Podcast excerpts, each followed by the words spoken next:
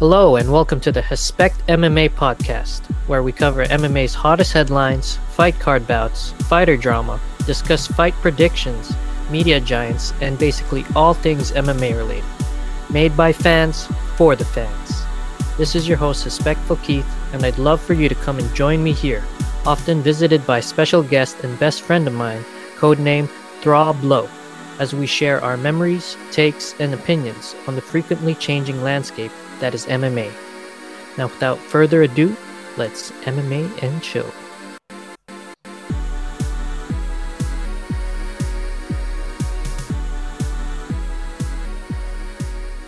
You ever heard of a, a quiet clicking mouse? Quiet clicking mouse, yeah. They exist, bro. I think I think it's time to invest. You're gonna look at one of those? No, for you, man. I can hear you clicking. Oh, can you? yeah. Oh shit. Goddamn. Yeah, grab one of those on Amazon. You know what? If you don't end up grabbing one, I'll just send you one on your birthday. Clicking. Can you still hear it? Not as much, or I don't hear anything now. Okay. All right. Yeah, that was uh, that was something that you could hear in like the the pilot and the first episode. okay. Okay. Hate to be a stickler. but, I'll uh, I'll click quieter, man. hey man, I was clicking too with my tongue. Yeah. uh, fucking talking like Alistair Overeem. We'll work on that shit. I remember I, I was listening to a a clip of uh, Ariel Helwani and Max Holloway doing an interview together. Max Holloway does it too, so I don't feel as bad, all right? Like, yeah. you know Ariel. Uh, That's the punctuation, man. yeah, every time he had someone else, like, uh, but yeah, you know, I think is uh, oh, fuck yeah. it's like Well, starting uh, the starting the sentence with an exclamation point. Exactly. oh shit, but yeah, uh, well, we'll work on it definitely. Whatever. Um, but yeah, lots to unpack. Got two cars quickly brush through before we do predictions on the upcoming upcoming Connor card with Poirier, two fifty seven. Uh, hello everybody. It's the Respect MMA podcast again. Um, Respectful Keith here and Throblo. um, yeah, so here we go. Let's dive right into it. So I don't know if you noticed, um, but crowds did come back for the uh, for the first card of the year. Oh, uh, was that the uh, the Holloway one? Yeah, yeah. I think uh, Dana said either one thousand or two thousand. Yeah, I heard. Uh, I heard two thousand. Mm-hmm, I think that's what he said.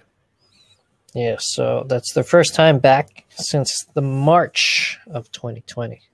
And lockdown had them uh lockdown just had them all gone. March of was- a- 2020. Yeah, That's, a- that seems long. Uh, a lot longer than I would have thought. Yeah, yeah, and it, it was so weird when they started doing the uh the no crowd thing. I think uh it, the first one was uh Oliveira and Lee. Oh, was it? Yeah, they had it uh with no one in the arena and then uh that's when Oliveira just uh kicked Lee's ass. yeah. Yeah, but uh, yeah, that was the first time, and then uh, there was a bit of a break, and then I think a month Yeah. or two later. yeah, I remember the break. That's when Mhm. uh, the Fight Island uh, rumors were swirling, and people thought it was going to be like some Street Fighter level. Yeah, man, I was thinking or Alive, right? Like you know how they do the promo beach. for uh, Yas Island lately, where they actually have an octagon on the beach.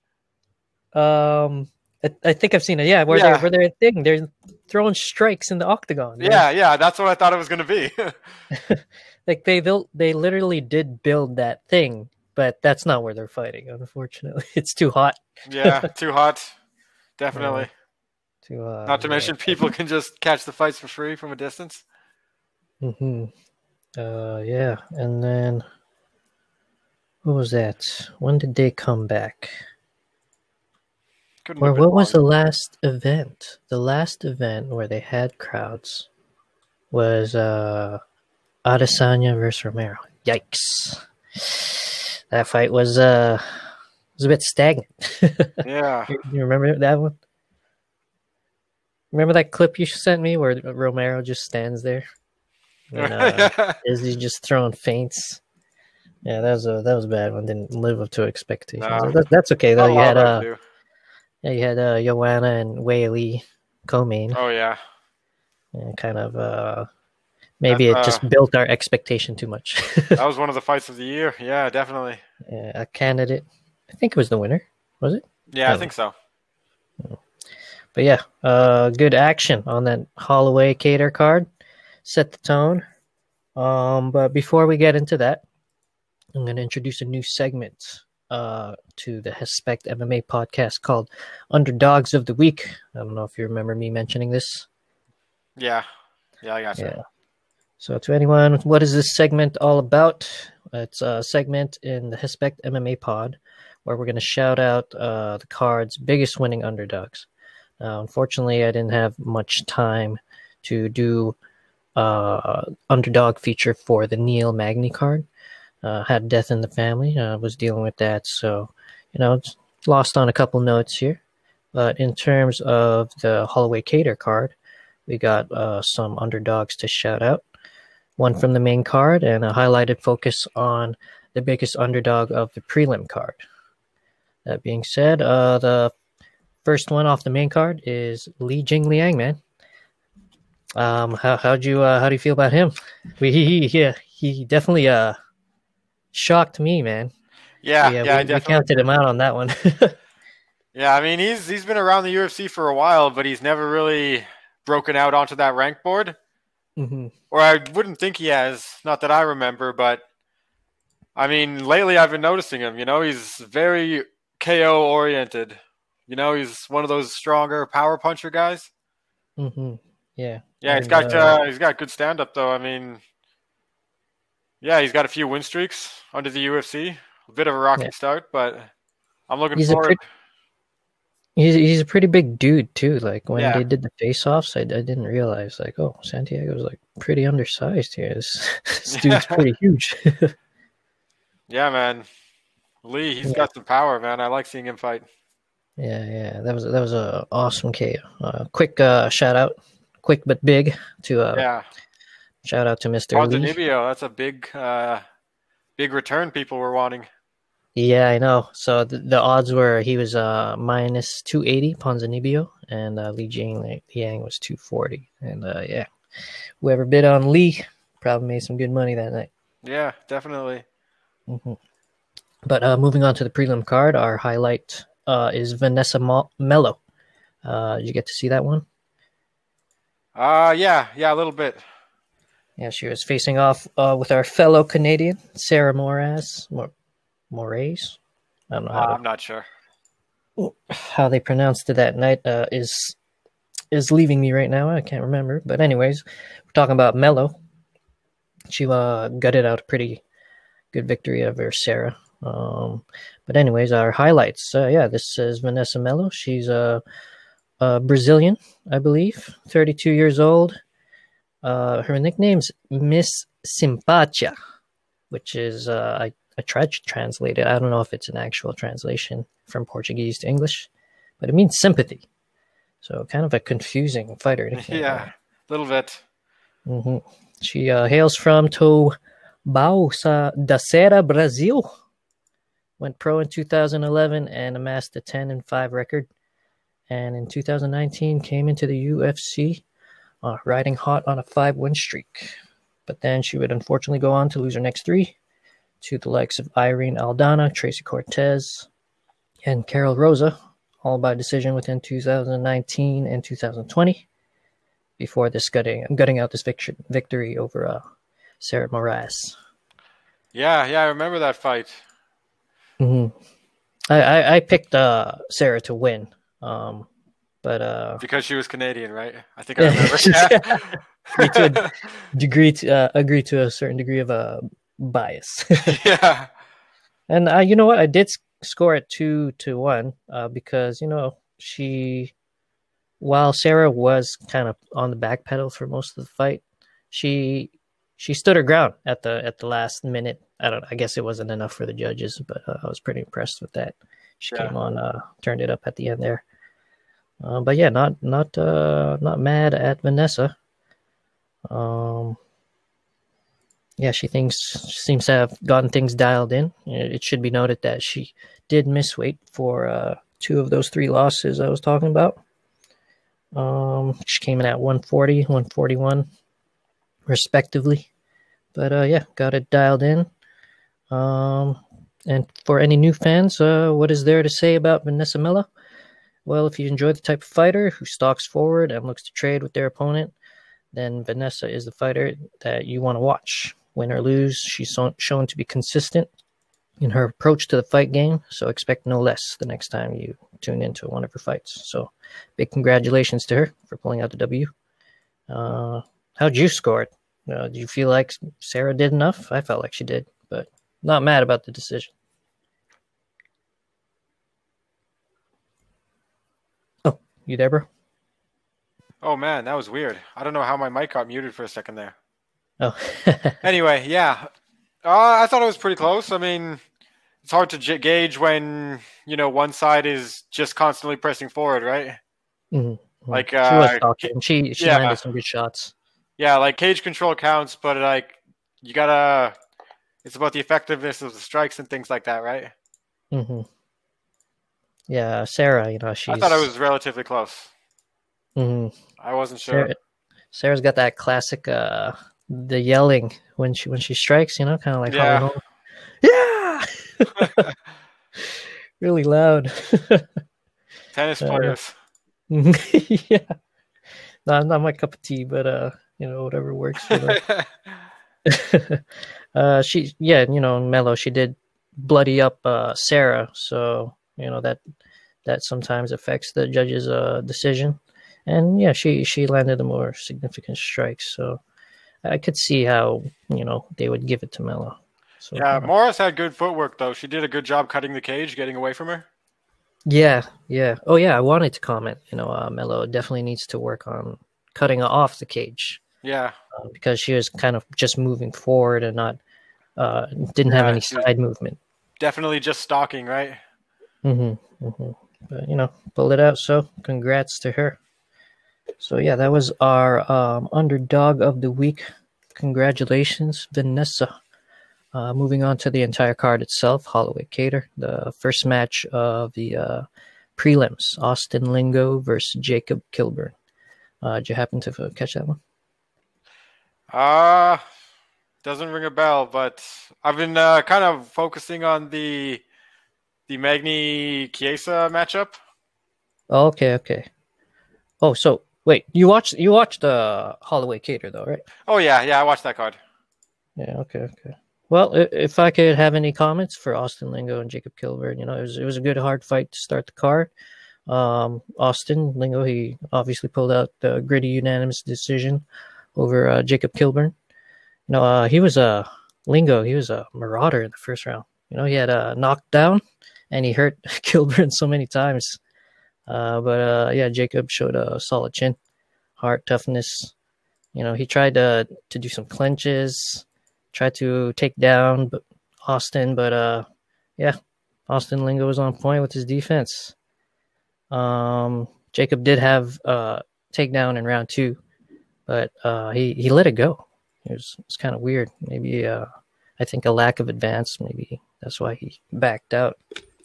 But uh, yeah, I liked Austin Lingo's stance. It's very tight, you know, mostly straight punches.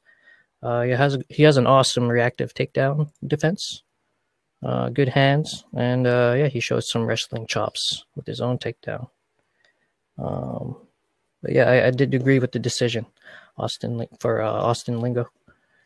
Uh, but near the end, Jacob was starting to turn the tides. It seemed like he was coming on stronger.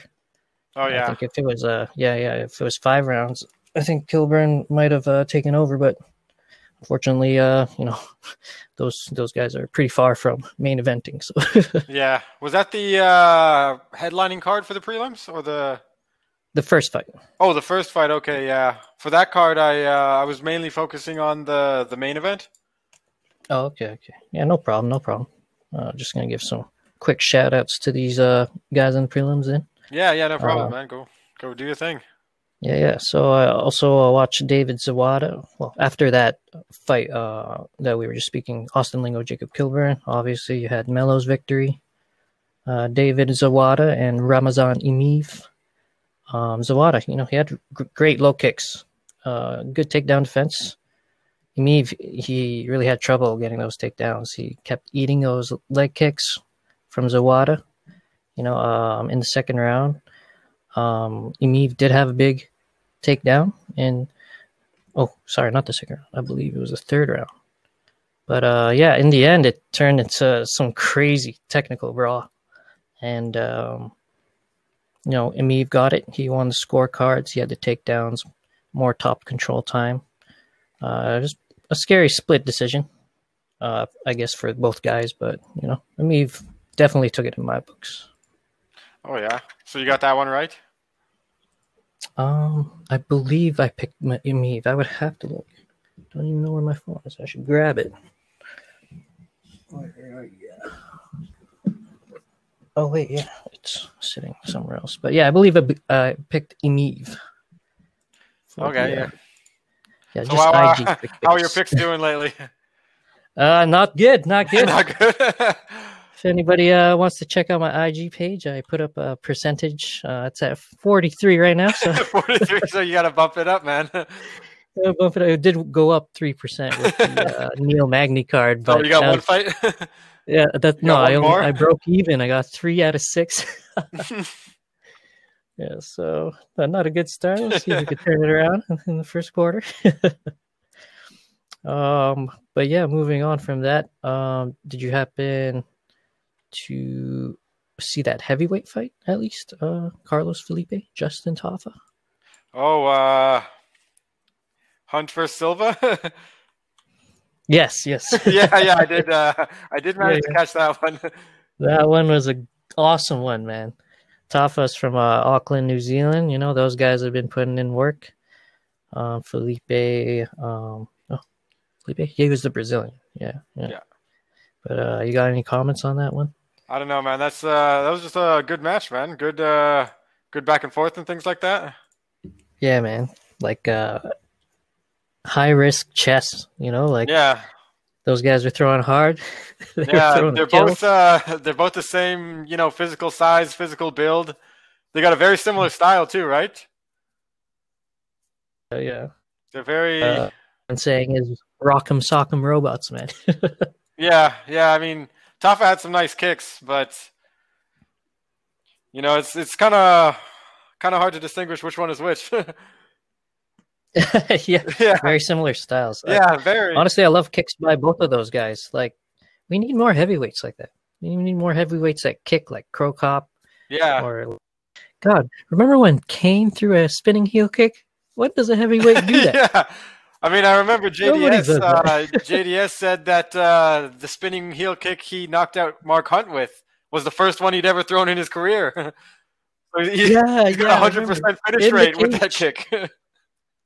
Yeah, in the in the cage too. He's just like, "Wow, I Yeah. can't believe I did that." yeah, that was a good fight though. That uh, Tafa Felipe. good hmm You remember that third round where they were just like, they were boxing. They they had they were a head to head, right? Yeah, They were they, they were both just, bobbing and weaving, off, right? Yeah, they were. They had their guards Yeah. up. They were just. They were both just waiting for the one to land. Open up a combo, maybe. Yeah, yeah. It was it was a, you know, definitely an understandable split decision. Yeah, I went to Carlos Felipe. I, I did pick him to win. hmm Yeah, uh, I, I, I, yeah, I did pick him to win, but I felt uh, Tafa edged it. yeah. So, yeah, tough call. Yeah, tough Call. definitely. Who knows? I mean, Felipe had some serious body shots too. He was throwing a bunch of them. Mhm. Uh, I, I don't know which round it was, but I remember he was just uh, he had his guard up and he was just wailing body shots for a little bit. yeah, man. Yeah, body shots are coming, uh, becoming pretty popular nowadays. I see a lot of fighters throwing them. You know, Jose Aldo, Max Yeah, Holloway. very uh, recently, they've been right? throwing them for a long time. And uh, yeah, some, Maybe, some uh, uh, other. Uh, Jessica Andra- Andrade, I think it was uh, Karolina. Kowalkovic. Uh, I'm not sure how to pronounce it Oh, exactly. yeah, it's hard to say. her- I, I know Yeah, talking about. though. finished her with a body shot, right? That was a little Yeah, while ago. uh, Maybe oh, yeah. people are starting to notice. Her face after that one, man. I've never taken one of those, and uh, I don't know if I ever will, and I don't know if I ever want hope not. Yeah, man. Uh, but yeah, man. Uh, congrats to Carlos. yeah, Felipe. that definitely bonus stock for both guys. That was an awesome fight. hmm Um, after that, it was uh, Wu Yanan and uh, Jocelyn Edwards. You, you happen to catch that one? Ah, I remember the card, but uh, not a lot of recognizable names at this point. Yeah, yeah. Like uh, when I watched it myself, um, you know, it, it was a it was a good fight.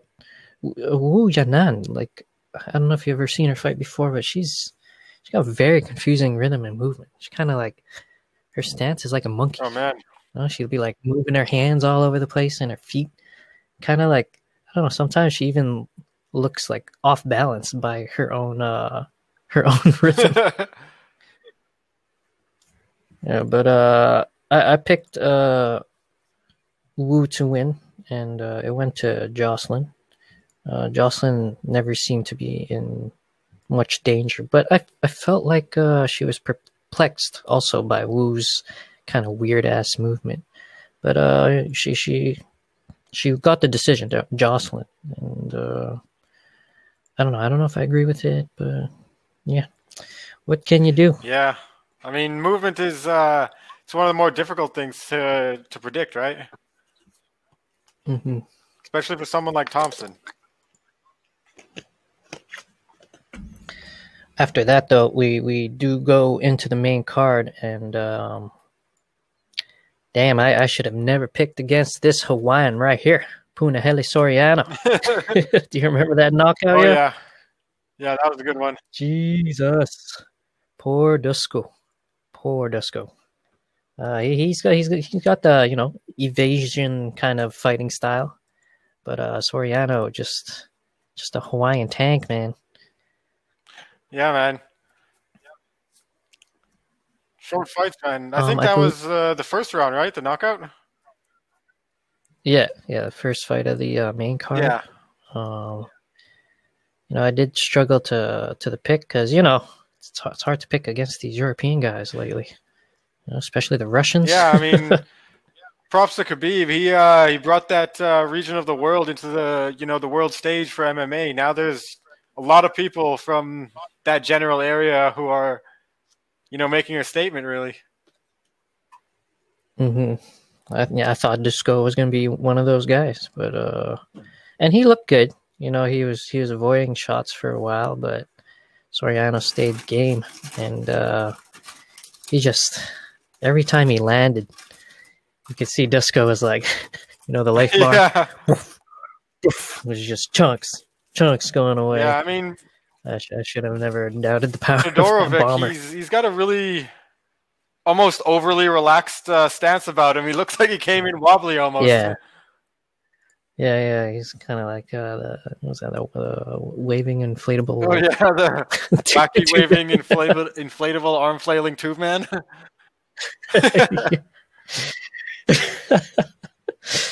but uh, yeah, man. Uh, uh, sorry, I definitely. Uh, you know what? I'm probably not gonna pick him pick against him Yeah. next time.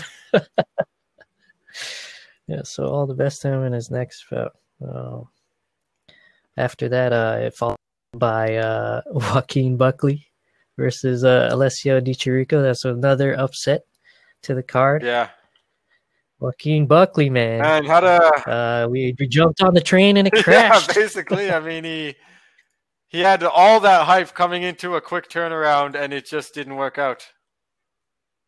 Did No. not work out. Not at all.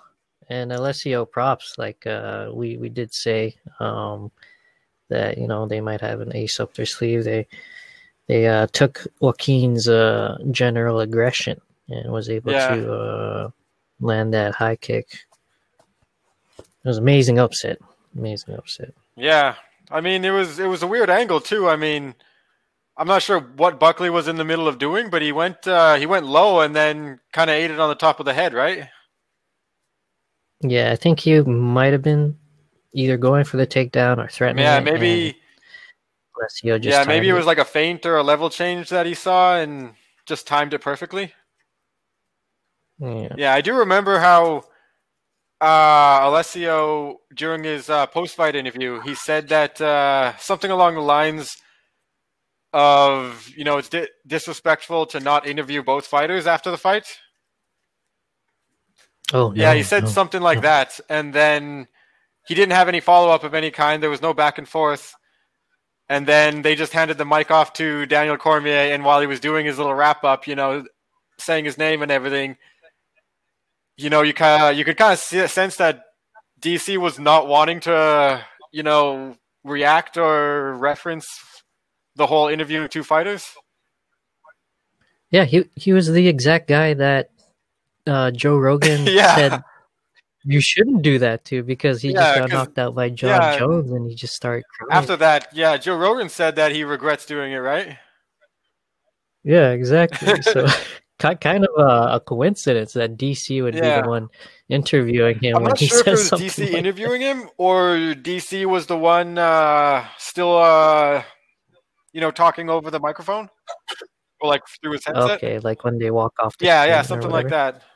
But I remember it was just Okay. kind of like you can kind of hear it in DC's voice. It seemed like he was a little, you know, just kind of wanting to get wrap it up and uh, avoid mentioning the the speech. Yeah, yeah, yeah. It's it's tough, you know. Like uh, especially uh, i- i- ask anyone, not even a professional. If you get finished, if you get knocked out, uh, and, and you you wake up and people are trying to tell you, and you're not exactly sure what happened. Did you want to get an yeah, that's interview? not a good moment. you probably shouldn't get interviewed. Yeah, so yeah, good good job on the uh, finish, Alessio, and uh, let's let's not worry about the, the yeah, politics. yeah. I just thought it was a little Yes. a little awkward.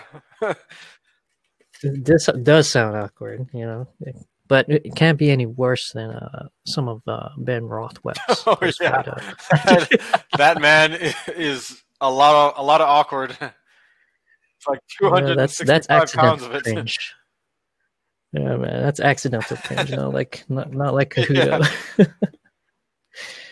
uh, but yeah, what's next for uh, uh, Chirico? What do you think? He does have a loss to Kevin Holland, so maybe they rematch. Maybe become he becomes the headmaster of momentum theft if he beats Kevin Holland, Yeah. right? I think uh, I think Vanessa Melo and uh, Chirico are in the same boat where they just got to take whatever fight the UFC gives because they were both on a three skid, Mhm. right? And usually it doesn't take long Yeah. after that before they let you go. And even though a win is uh, a positive note, I think they're still in that position where, you know, if they're ready to fight and the UFC throws them a name, they should probably take it.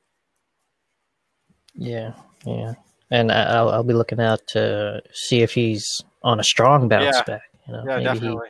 he if it if it's not Holland, then maybe he'll make his way back to Holland, and we'll see that. Yeah. I mean, all the best to Yeah, you. You know, first round knockout. Yeah, and Definitely some uh, momentum with that. yeah, uh, unfortunate for Buckley, but uh, he'll he'll definitely be back. That guy's young, and uh, yeah, he'll he'll be back Yeah. strong. Uh, following on from that, or moving on from that, uh, Santiago Ponzinibbio, Li, Li Jing Liang, we shouted him out earlier. Um, yeah. Uh, what do you think, man? Is this a case of ring rust? Do you think maybe Ponzinibbio didn't have his timing down after being away from two years, dealing with all the sickness, or do you think Li Jingliang just, you know, he's just a marauder? Yeah, I think it might be a combination of both because, I mean, I mm-hmm. don't know how much training Ponzinibbio was able to do while he had what was it, a blood infection of some to- some kind? Yeah, blood infection traveled throughout his whole yeah, I don't know how much training he was doing. I mean, ring rust is is one thing when you know you can get back to training after a few months or something, and then it's just a matter of you know being easy about it and letting it heal properly. Whereas a blood infection, you may be out altogether. Yeah, and if you watch uh, pre-fight interviews, he did seem maybe perhaps overly excited to get in there and get a Yeah. finish, oh, expose himself. Uh, Li Jing Liang, you know, it was it was a great long left hook. I, I'm not sure. If it, I believe it was a left hook counter. Yeah, I'm not sure if it was an offense, but uh, yeah, like I said, he's he's a pretty big dude. I didn't even realize, and uh, he looked as sharp as he ever has. Whenever I watched yeah. I mean, him. he he definitely looked better than uh, his last performance against Magny. I mean, Magny Mhm, did yeah. what Magny Oh, did, yeah. does, right? might be a yeah, it might be uh might be time for a rematch uh, because we will get to that. Uh, Magny on his his uh, own loss to Chiesa there, but um, I wanted to ask. Uh, the UFC did open a performance institute in China recently. Do you do you think this is yeah this is the product of that? Do you think Li Jing Liang and all these Chinese fighters are like getting the work in, and uh, it's just the rise of the chi- Chinese fighters right now? I think uh, I think it might be because uh, the UFC banner is like international and blowing up like crazy. And I imagine Mm-hmm. fighters of all kinds in China hear about a UFC official gym opening up. You're probably going to get a lot of different, uh, a lot of different people coming together to share their skills, right? Yeah, I, I don't think uh, oh I I'm don't not think sure uh, if he I, I don't know if specifically noticed, trains but at that center though. Lee? oh he must. Yeah, I mean, he's Maybe. a UFC fighter for the last, I don't know, five, six years. I would think he does. Yeah, I mean um Wei oh made that sound there he goes. Wei dying. Uh, she she often trains Okay. there. Hardest hardest working uh strawweight right now. Yeah. Jesus. Yeah, well, I imagine Lee trains there, and it could be because a lot of uh, people's, you know, combat sports backgrounds are usually based in one one style. Yeah, I Mhm. mean, yeah. nowadays you have people training from a very young age specifically for MMM all, MMA altogether, and then that's a lot of people, yeah, you know, so- a lot of skill sets, a lot of different uh, sizes and ranges of like weight and everything like that. I imagine Lee has a lot more training partners, a lot more ways to like diversify his game. Yeah, and those institutes they they like break it down to a science, like recovery and uh, weight cutting, dieting, and as well as uh, the fighter facilities, you know, for training and stuff. Yeah, It's uh, it's pretty high end stuff, man. Um, I don't know if you noticed, but they they've been putting a lot of Italians on on every card. and I think they're trying to break into that yeah. market. I imagine they would be. It's a it's a good air. It's a good region of the world where they're not. Uh, they don't have any kind of bases of operation yet. I mean, I'm Mhm. pretty sure Dana And White wants to make uh, Yas Island the new fight capital. Yeah, it's looking like it, shaping up to it. And uh, as as for the Italians, I believe Marvin Vettori is also Italian, so he's he's heading that. I believe yeah, heading Yeah. that wave. hmm Uh, moving on from that, though, um, uh, an- an- another upset for me. Uh, not much of an upset for you. Carlos Condit got the job done against uh, the immortal Matt Brown. Uh, didn't kill him though, no, so the immortal stays uh yeah, stays still uh, still gets it. Yeah, but uh, how did you how did you score it? You know, I, I feel Brown tried to play that game. You know, right? Clinches, takedowns, top control, but uh, Condit he was just doing more work the entire time. Yeah, he definitely was. I mean, he he had a lot of he had a couple of really good transitions where he took the top uh, position back. Mhm. Yeah, I- he was he was more effective overall on the feet as well. Yeah, I was surprised to, you know, I really felt his uh grappling was on another level from what I remember in past performances. Like you could feel. Yeah, he, he was definitely making all the right moves. And I wasn't Mhm. expecting it to be as much a ground match as it was, but uh, Yeah, yeah. Brown, uh, Brown wanted it though. I, I don't know. I guess he, you know, he is getting old. I, I love that guy, but yeah, uh, Father Time you know, beats everyone. just tried to play this market. Yeah, yeah. Um, but yeah, Condit uh, decision. You know, he had the more meaningful uh, outcomes during all this exchanges, striking, grappling. Yeah, So just getting the better of more exchanges. yeah, had my fingers crossed though for the decision. I was like, yeah, yeah, Yeah, let there- the. Let there be that one ref that always gets it wrong, or that judge.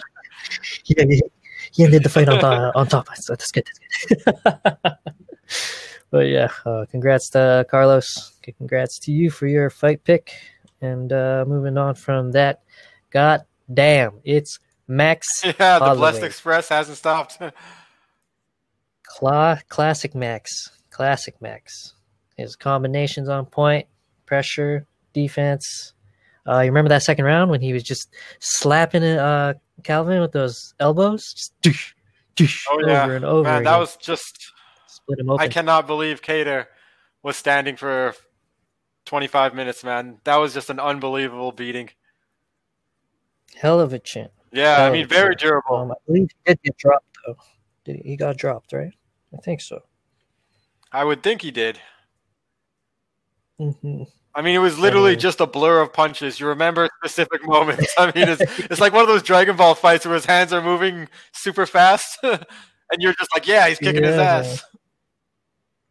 And what about that whole uh you know, that clip that's circling around social media right now of him like, I'm the best boxer in the UFC, baby. And uh Calvin tries to punch him and he's like dodging all the shots Oh, yeah. and stuff. Turns and uh, turns and shouts out DC or whoever. Yeah, he's like, One love! One love! God man, that was a classic match. yeah, I man. mean, Can't some big moments are that's like uh, Rory and Robbie staring down right at the end of the fourth. But Mhm. Max, yeah, Max has no equal, so he makes his own moments. No like that one against Lamas so too. fierce, man. We punched Mhm. the Yeah, yeah, ground when twice punched and just it. starts banging when he's already won the unanimous decision, right? Uh, classic, classic clip. And uh, they did interview him. They asked, like, why'd you do that? And he's like, well, you know, Ricardo uh, had this look in his eyes, like, and I was like, okay, you want to go? Let's go that's too, that's too good, So- man. That's too good.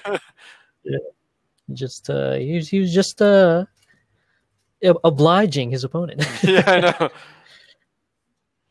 Yeah, uh, it, it was kind of uh scary though in in the third. I don't know if you remember. Uh, uh, Kattar landed that solid uppercut and then Yeah, straight I do right remember that. rock. Definitely, uh, Mhm. definitely made Max pay attention. Right, definitely got his Yeah. attention. but uh, seemingly that was his one moment, and uh, Max just too Yeah. tough. Can't uh, can't be put out. Um, this is his second cap not sparring. Um, I don't know if you heard DC tell everybody to stop Yeah. sparring.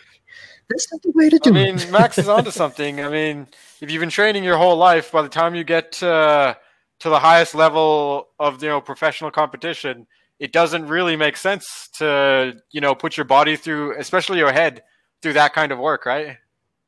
You already know how to Mhm. box, and, And- by the time you get in there, you'll be that much more excited about it, right? You'll be like, "Yeah, I actually get to fucking go and punch someone."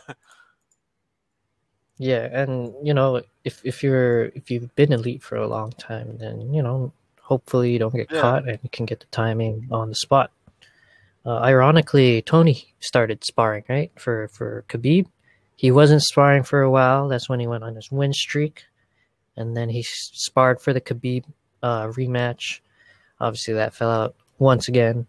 Yeah, he ended up fighting uh, Gaethje and Oliveira, and uh, apparently he was sparring for those. Uh, so hmm, who knows? Uh, might be a sign yeah, right there. maybe. But at the same time, he uh, he cut weight twice in what three, four weeks versus Gaethje. That too. that was yeah, a big I think thing. it was four weeks Yeah. apart the fight dates. But still, that's that's pretty serious cutting weight like that. Um, Yeah, it was back? within a month. Yeah, he never said anything about it, but uh, when they asked Gaethje uh, what he thought about what Tony did, Gaethje's like, "I know it would affect me." Yeah, I mean it takes he did it, so- takes weeks to Yeah. to slowly cut your weight down like that. And I mean, I, I can't imagine you can just Mhm. recover Tony, that quickly, even without having to fight, and then do it all over again.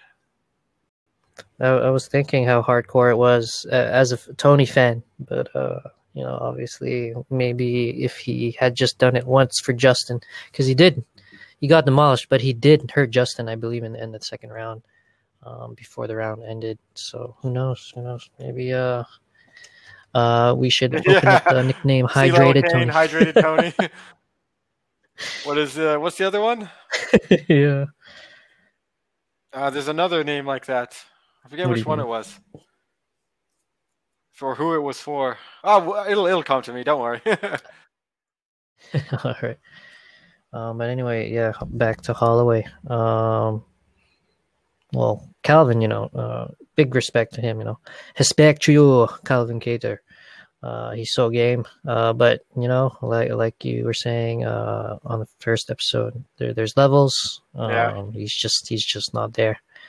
You know, uh, to take from Bill Burr, Max was just like waves on an open shore. You know, whoosh, just eroding a little more of Kattar yeah, every round. exactly what it is. Keep in mind those waves are going for 25 Yeah, minutes too. Um, but yeah, no kidding, right? So uh, yeah, you definitely uh, will end up out on a buoy, and all the sand will Yeah. be gone by the way, time uh, Max is done. uh, but yeah, uh, I guess you can only learn, right? Look, look at freaking Brian Ortega, right? He got he got that championship rub.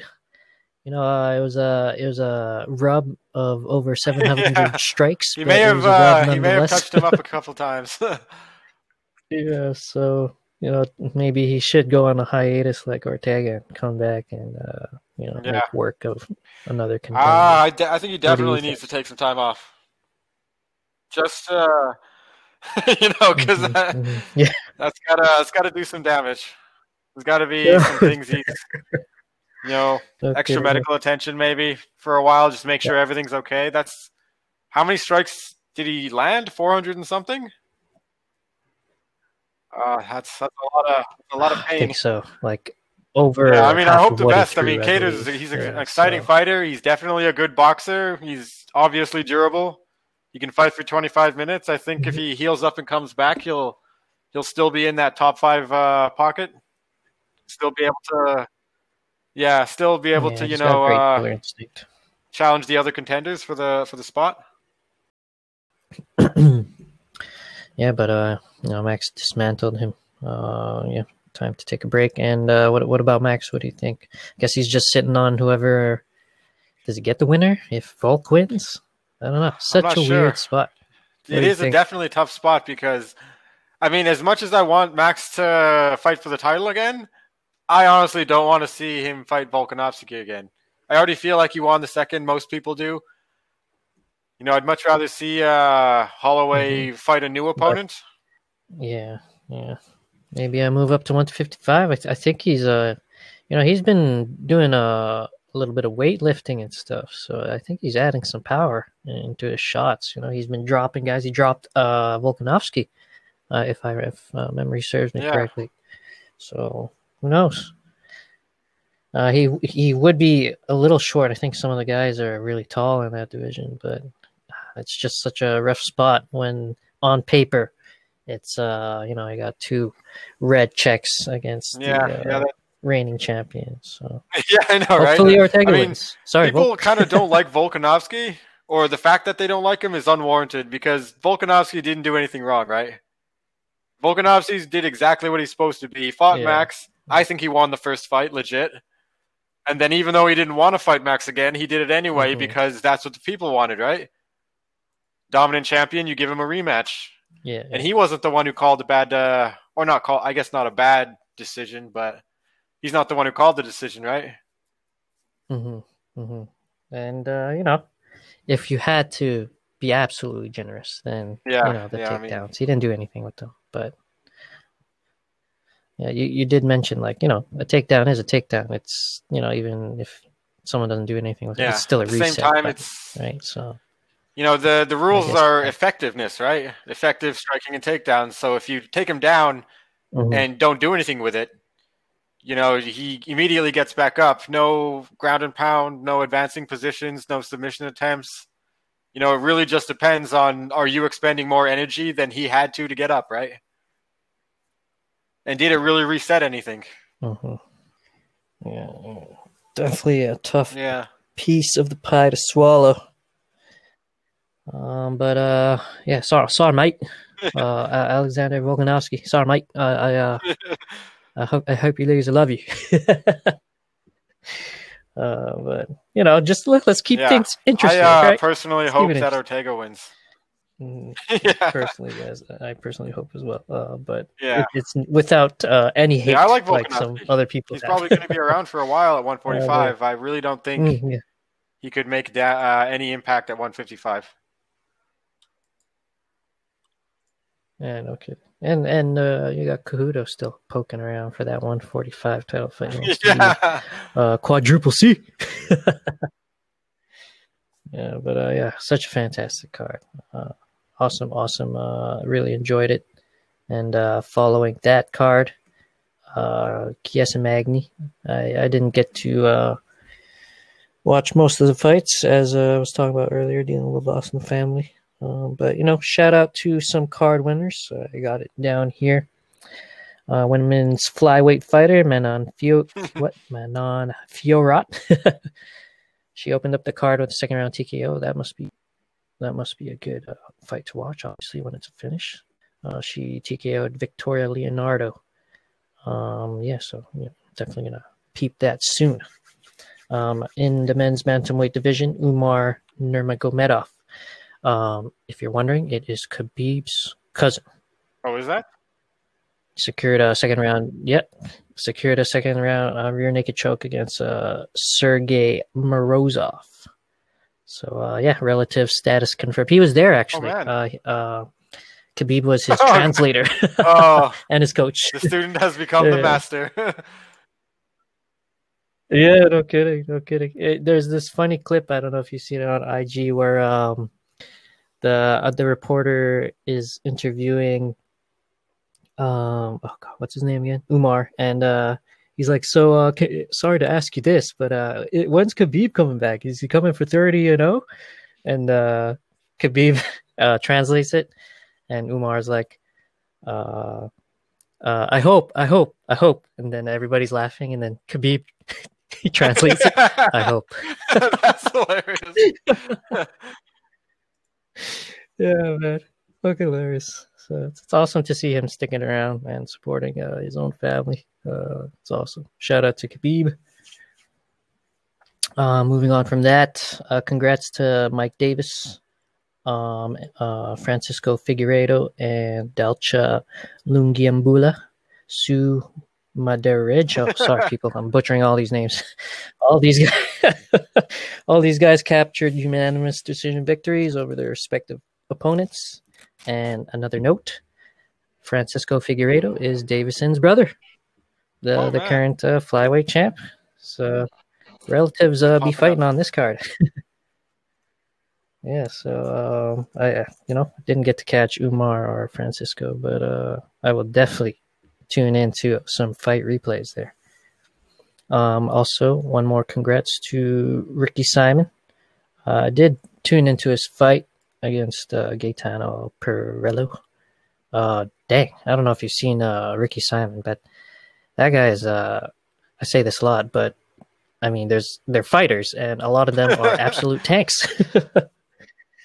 yeah, Ricky Ricky uh, Simone. Um, yeah, he just bullied him uh, the entire time, wrestled him down, got an arm triangle fi- finish. It's really Khabib esque grappling approach, you know, minus uh Yeah, Minus yeah, the you can't smash. imitate the smash. yeah, so I was on and off this card. Did you catch the uh Isaac uh Hurricane Ike versus uh Vinicius Moreira? Second round, second KO. round KO. Uh, who is that again? Uh Isaac Villanueva, light heavyweight. Hurricane Ike. Oh yeah, yeah, his name, the the big guys. That's what it was, right?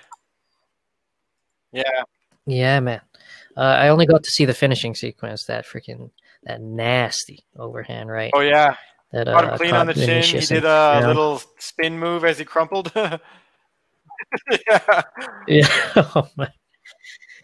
Listen, uh, you know, I'll, I'll, I'll love to any fighter that steps in there, but you know, when you got a guy like DC uh, yelling, Yeah. you can't punch kick, and uh, you know, I think it was Felder. Was Felder on the desk that night?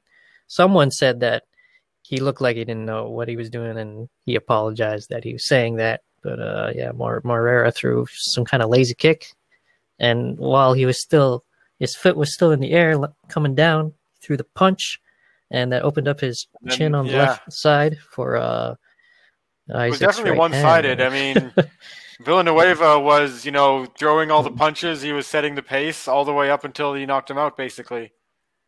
It seemed like uh, Moreira Mm-hmm. was kind of just kind of keeping him at a distance with his kicks. Yeah, I, love loved his hands. Uh, uh, Isaac's hands. Uh, his energy in the in the in cage interview with Yeah. DC was also good. You know, good old Brahman, Texas native. Line him up, cowboy.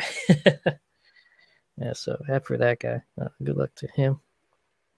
Um, here's a pick that I got wrong on my IG picks.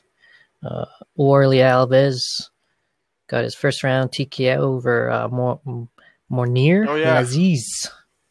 Uh, Yeah, I did.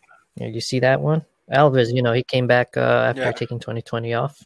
Um, yeah, fight, fought a, fighting a hot prospect uh, in Lazzez, and I, I thought Lazzez gonna, was gonna, you know, beat him, but uh, damn, Alves uh, bounced Yeah, back. I mean, he big came ass. out just just wanting violence. exactly, just came at him. Uh, yeah, came out to get harder. yeah, imposed there were a few will, uh, few clinches, pressure, but and he just wasn't having any of it. the the those Yeah. body kicks that crumpled him. He threw like he threw like Yeah, three of those out there. His leg was popping up like a stapler. You know, he pressed the Yeah. stapler down. reminded me of uh, Uh, yeah, you know round five Robbie during his title run where he just nonstop throw everything he could, just vicious kicks. yeah, until he crumbled, man. Chopped down the tree, basically. Yeah, he he's been talking about uh, this return uh, before the fight, claiming he's ready to make a title run. Um, welterweight couldn't get any deeper, so uh, throw Alves in there. Let's Yeah. let's let's keep it exciting. Hell yeah! I mean, he's All got right. a loss to uh, Usman a long time ago. Oh, okay. There you go. Yeah, I didn't see uh, too far down uh, his stat board. Uh, I do know he his last bout before this one was a triangle choke loss to Randy Brown in November 2019. But uh, yeah, I'm just excited to see if he can continue that campaign of a title run. Always Yeah. like new blood for the title. So No shortage let's of that. go, lately. Alves. hmm And uh, following that, uh, another one of our upsets. a lot of upsets lately. Well, percentage not looking good. Uh, yeah, another prediction spoiled for us. Uh, Chiesa, impressive, impressive. I didn't, you know, I I always hear people talk about how huge he is, but god damn, did he look big beside an, an on already I mean- tall, lanky Magny. I guess it was because he was so depleted at 155. He just didn't look as you know sizable as he does now. I've heard, I heard he walks around Oh, above 200. It's it's crazy that Yeah, he even tried mean- to make lightweight. He was Crazy saying himself in one of uh, at one point that you know allowing himself to focus on the fight has changed everything because he used to be so stressed and you know focused on his diet and you know his calorie intake and things like that. Now he can just focus on training and weight cut isn't really an issue anymore, which is good. That's how Mhm. that's how I think it should be. I'm always in favor of a fighter moving up and finding success. Yeah, and you know, all that being said, he's he's been pretty stand up when it comes to uh weigh-ins. He he only missed weight once against uh, Yeah. Anthony Pettis at lightweight. He was off the marker by two point five pounds. but uh, you know, he's thirty three now. Been cutting tons of weight for you know forever. He's been around for a long time. So uh, yeah, if he's found his home at one seventy, um, I, I welcome it. There you go. Uh, Alves, uh, Chiesa. This welterweight title picture is just log jammed with with uh, really good Yeah. dudes, top to bottom. Yeah, even just outside the top 15, you know, there's always people who are one win away from having their name up there. Hmm Uh, but you know, the the whole weight debate aside, it's it's not to say that you know he he, he got the better of Man, Magny in all the grappling exchanges. Um, Magny, you know, little uh, little offer when Chiesa was on top, and uh, Chiesa took the edge in a lot of the exchanges, in my opinion, especially on the fence as well. A lot of great Yeah. takedowns and reversals, submission attempts. Um, happy to see that he's you know increasing his levels. Um, Magny, like like I said before, you know, uh, if it goes to the ground, I'll be concerned, and Yeah, and throughout most of the fight, I mean, Magny was doing everything right. You know, he was he was making the right adjustments. He was performing his takedowns properly. Yeah, He won I a lot of the a lot of the time he was you know performing well. It's just Chiesa was better in the grappling and on the ground, right? Every time, even I think Magny Mhm. even scored two or three takedowns, but they ended up getting immediately reversed and put him on the bottom. Yeah, yeah. So, you know, just you know, just a matter of uh, Yeah, I mean- Chiesa's night. So earlier on, uh, I remember Magny threw this three hit punch combo, and he had uh, Chiesa not uh, not shook, but he was stumbling back. I thought he was, you know, finding a bit of his range, but it kind of kind of never came true. Even yeah, I think at that point, Yeah, uh, tied yeah, up. I mean, right? very few moment, moments where, you know, you thought Magny was actually changing the tide. It was kind of just a steady stream of Chiesa winning every gr- grappling exchange. yeah, kind of just like a, a slow breakdown of I mean, Michael Magny. His Chiesa's Magny, you know, ground game is, you know, very dominant against most of the guys at 170, with the exception of maybe two of the top contenders, right? Usman and uh, Colby, who he called out. yeah, he's definitely up there with his grappling. And uh, has has he ever fought Maia? Uh, I don't think so. Do you know if he fought Maia? Let's quickly Yeah, yeah, check. let's do that. Mr. Michael Chiesa, did you ever throw down, or I guess roll with uh? No, I never No. did. Hmm. Hmm. Well, he called out Colby, and I know you don't you don't agree with that. Why, why, why do you think uh, you don't agree with that? You Well- know, yeah, I think it's interesting. You got Colby wrestling volume, pace, and uh, Chiesa tireless, a tireless power Yeah. I guess? mean, I think it's a bad matchup. I mean, Chiesa said himself that he thinks it's the most difficult matchup, and he's that's why he's calling him out, right? Yeah, he Oh, said okay. me- mentally, physically, all of that stylistically, he thinks Colby is one of the toughest challenges for him, and that's why he's trying to push himself to be able to, you know, get past it. Yeah, at yeah, absolutely. That's always a good thing. But I think, I mean, Chiesa's outburst against who was it, Lee? When he very mildly mentioned his mother and the kind of things that come out of Colby's mouth, I just don't know if uh, Chiesa will be able to keep his emotions out of it. I mean, that was a while ago, and I don't know how Yeah. he would react Yeah. now, but just based on the Mhm. information we have, I feel like he might be able to get in his head. If there were betting odds on who we're gonna win, who's gonna win the press conference exchanges, yeah, I bet the house, definitely. bet the house on You could bet a dollar and win a thousand if Chiesa wins that. and even just for that reason, man, Yeah. I'm gonna support that fight. About, how about- let's have. I mean, let's honestly, one fight But, I uh, like is Chiesa versus Thompson. Yeah. Or Ma- Or, or yeah, Maia, I mean, right? does If Maia still have a fight on his contract? Um, I would not know. I'm not sure. I haven't uh, seen uh, or heard about Maia having a fight. Mhm, mhm. Well, the most, the more fan friend, fan friendly one would obviously be Thompson, and it would be also, I feel, more interesting, just because you know, we, we who who couldn't take down Yeah. Thompson right now. Um, you know, Wood, Woodley's on a skid, and that's kind of like the last guy to give him trouble. So, excuse me. Well, except for uh, Thick Pettis Yeah. as well. no, he didn't have trouble with Thick Pettis. Thick Pettis just uh, bounced off the cage and Yeah, did some Showtime that's exactly shit. what he did. Yeah, but yeah, I, we'll just have to see. I think we're gonna have to leave that one to the matchmaking. Yeah, that's, that's such a complicated. He's got a four Title strike, uh, four win streak against quality opposition, but he's not quite, you know, give me one of those top three guys for an eliminator type thing, right? He's not quite there yet. Mhm. I mean, yeah, I don't know. It's a very tough situation. He's got a lot of options, but you never know which one they're going to pick. clogged up welterweight title picture there. And uh, let let's uh, move on from that. Uh, that is our card review, people. Um, hope you learned something. Um, if you didn't, then uh, it's it's not an us problem. It's definitely a you problem. uh, yeah, moving on from that. Uh, I don't know how much of the card you looked over. I tried to look over the whole thing. Poirier versus McGregor two the card that everyone's going to be talking about.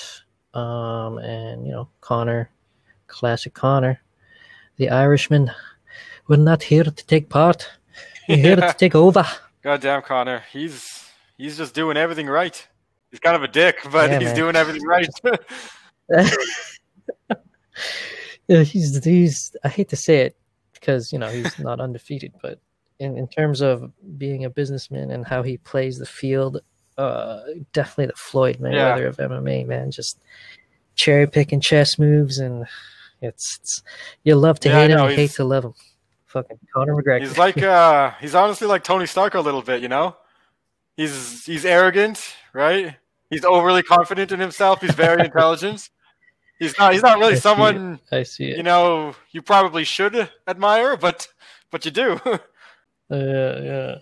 I, Irish Yeah, Tony Stark. exactly. Exactly what it is. Fucking Natalia, Talia, Talia, Talia. Know what that means? Oh. Pussy. Fucking card, but yeah, super excited for this card. Uh, did you get uh get to look at any of the prelims, upcoming prelims? Wanna go over Uh, who the fuck is Nik Lentz? no, no disrespect, obviously. Those uh, those Conor singers People, are what an underrated. the clip. gems, man. Everybody's starting to talk about Nik Lentz. Nobody gives a fuck about Nik Lentz. I'm gonna find that clip and Yeah, post it, man. That's an underrated clip. Shit, but yeah, that's the early prelims. Uh, I, I was talking about the uh the, the ones above those. Sorry, Yeah, I Nick. know, right? Sorry, sorry. they did him dirty by putting him on the early prelims while Conor's way up there. It's the most shade What I wanna- what I want to see is a backstage moment where they, they cross paths in like the hallways. Who the fuck is Yeah. this guy? Fuck, man, but uh, yeah, I think there's a big inside joke right there going on. Um, but yeah, the prelim cards. Uh, the opener for that one is Khalil Rountree Jr. versus Martian Prachnio. Probably but- butchered that name. Excuse me, people. Um, did you get to uh, look over those Uh, guys? yeah, I'm, I was uh, a little bit surprised that Khalil Rountree got this guy. Yeah, I mean, Oh, Khalil really? Roundtree has had some pretty quality opponents lately. I mean, Cutelaba, Anders, Walker, I like that. Saki had some hype coming in.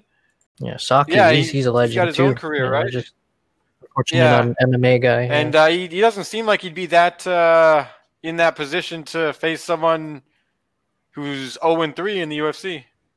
hmm Yeah, maybe another case of uh, some opponents thinking I, I got something on this guy. So yeah, let's yeah, go for it. Yeah, but uh, I'm I'm uh, I actually like Khalil. You know, uh, you know, most casual fans would probably say, uh, um, you know, I, I don't know who these people are, but um, this this is a small matchup between two light heavyweights battling for po- position, and I think it's a potential fight in the Yeah, night it definitely could be. you know, call me crazy. Mm, yeah, but like I said, uh, I'm a huge supporter of Khalil Rountree.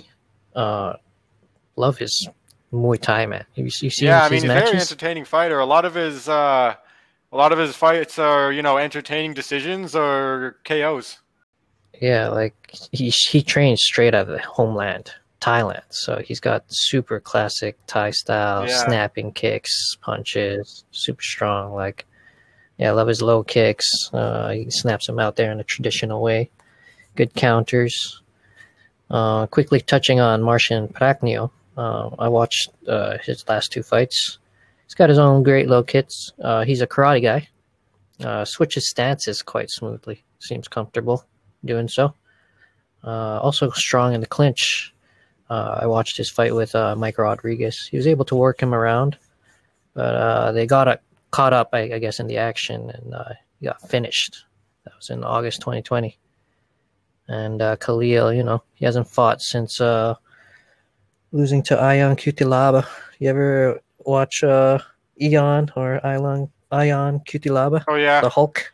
Yeah, he's another name where uh, he's intense. He's another man. one of those names where they have that style of fighting where you know as soon as they see their name on the card, it's just like, oh yeah, yeah, that's probably going to be a good one.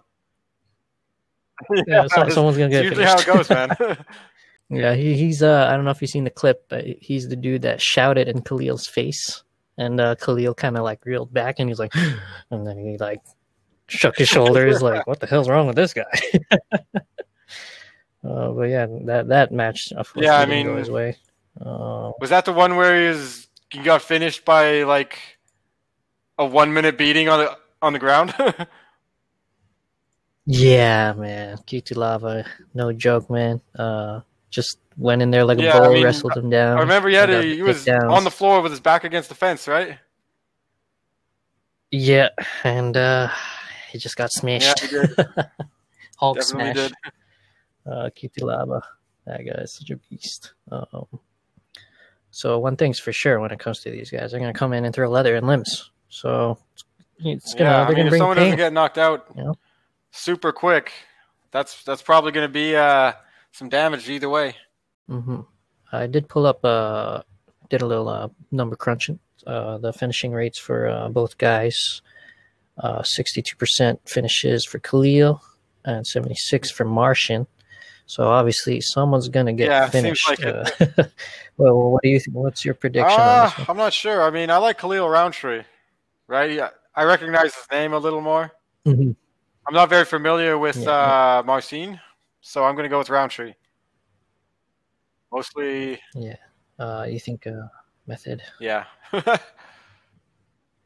no, not really. Method? I imagine. Yeah, I, no, I you're just gonna say he gets it. punches. Yeah, so somewhere Yeah, first, second, uh, round, third, sec, first, second, Let's third. say second. Let's say second. They're bigger guys, you know. They're they're probably trying to claw their way up on the board. At this point, they're going to be Yeah. like uh, a little more cautious in the first round, I would guess. Feeling out process since they're both uh, they're both knockout uh, knockout artists. Yeah, um, all things considered, I, I know uh, Martian. He's got a higher fish, finishing rate. Uh, he's the karate guy. Uh, but you know, Khalil has strong Muay, Muay Thai, and uh, Jon Jones himself has said strong Muay Thai trumps karate. You know, but I don't like the guy outside of the cage, but he's a hell of a fighter. So if he sees or says something, might want to take it into consideration. like, and and he kind of proved it against Machida, right? Um, Machida was a karate guy when they fought, and uh, Jon had his Muay Thai. Well, he finished him with a guil- guillotine, so maybe that works the whole argument. Yeah, but uh, Martian, uh, I feel like he goes in there to finish, or he gets finished trying to do so. So uh, I think uh, Khalil will hopefully come out with some new skills, some sharpened stuff that Martian hasn't seen before. He's been gone for a while, so I also pick uh, Khalil uh, by KO or TKO uh, in the first round. Though I think he's going to get it done right away. Oh yeah. Well, I mean, it's going to be a finish more than likely. That's, uh, that's as likely a call as Yeah. as any. That'll Yeah. be good either way. Either way. Mhm. And then uh, following that, uh, we got women's bantamweight. These two long-time staples: number seven Juliana Pena and uh, number nine Sara McMann. Two Yeah, pioneers, definitely. right? Um, they kind of headed the movement of uh, women's fighting into the UFC, right? Yeah, they've both been here since I can't remember what year it was where the the UFC started uh, have, hosting women's fights. Was it twenty? Oh God, twenty twelve, something like that. They had to have been maybe that far back, remember. Yeah, maybe 2012, 2014. so, somewhere between there. there. I think. Yeah, but uh, when it comes to these two, um, looks like you know just a scrap for hi- higher position on the the ladder. Um, I know McMann's trying to keep her momentum from uh, her last win in January over Oh, yeah. Länsberg. Uh, going after that number seven spot for Pena. Um, Pena, I guess she's just trying to reinstate her place. You know, she recently lost to um, Germaine de Randamie That's a tough one, in though. October. Yeah. Got guillotined. Yeah, you ever you seen either of those fights? I I, I didn't get to. I just saw them on the stat board. I remember uh, GDR subbing uh, Pena. I remember she wanted to showcase uh, showcase her grappling and things like that because she's been working on her all around game. Yeah, yeah, yeah. Germaine de Randamie, uh, I feel like she gave uh, Amanda a pretty good uh, run for her money in striking, but uh, Amanda opted for uh, wrestling Yeah, in, in I mean, match. Germaine de Randamie is as good a striker move. as it gets in that range, right? hmm Yeah, but uh, back to this bout. You know, both these chicks, they've had their. Oh, sorry. My uh, wife gets offended when I call women chicks. Oh, she's giving me that look right now. Let me rewind. Both these women have had their giving you the eye roll now? yeah, she gave me that eye roll. hey, baby. Um, but uh, yeah, where was I? Uh, I was gonna say I was a, I'm a, I, I was a huge supporter of Sara McMann. No, no offense. Don't know how I feel about it now. Uh, but when she was in her lead up fight against uh, Rousey, um, she was undefeated, right? She was a silver medalist for wrestling. I thought she had the perfect uh ingredients to finish Rousey, but you know, obviously, you can imagine how Yeah, shocked I it was. went the way of uh, Cejudo, right? Knee. Yeah, just uh Yeah. painful, painful. She almost finished her too, right? Didn't she get her in a in a rear Did naked she? choke? Right, standing rear naked choke. Yeah, and then uh, Rousey had to shuck her off. Like it was a neck crank or something. Like her, her chin was gone in that arm. I remember the closest someone or the most trouble yeah. someone gave her, or I, I don't know if you could call it trouble, but uh, which uh, one? Oh yeah, no, I think that was Sara McMann. Yeah, Yeah, uh, it was that one. It was that one. That was the most trouble she was in before, you know, the the home matchup, Yeah. the Nunes matchup.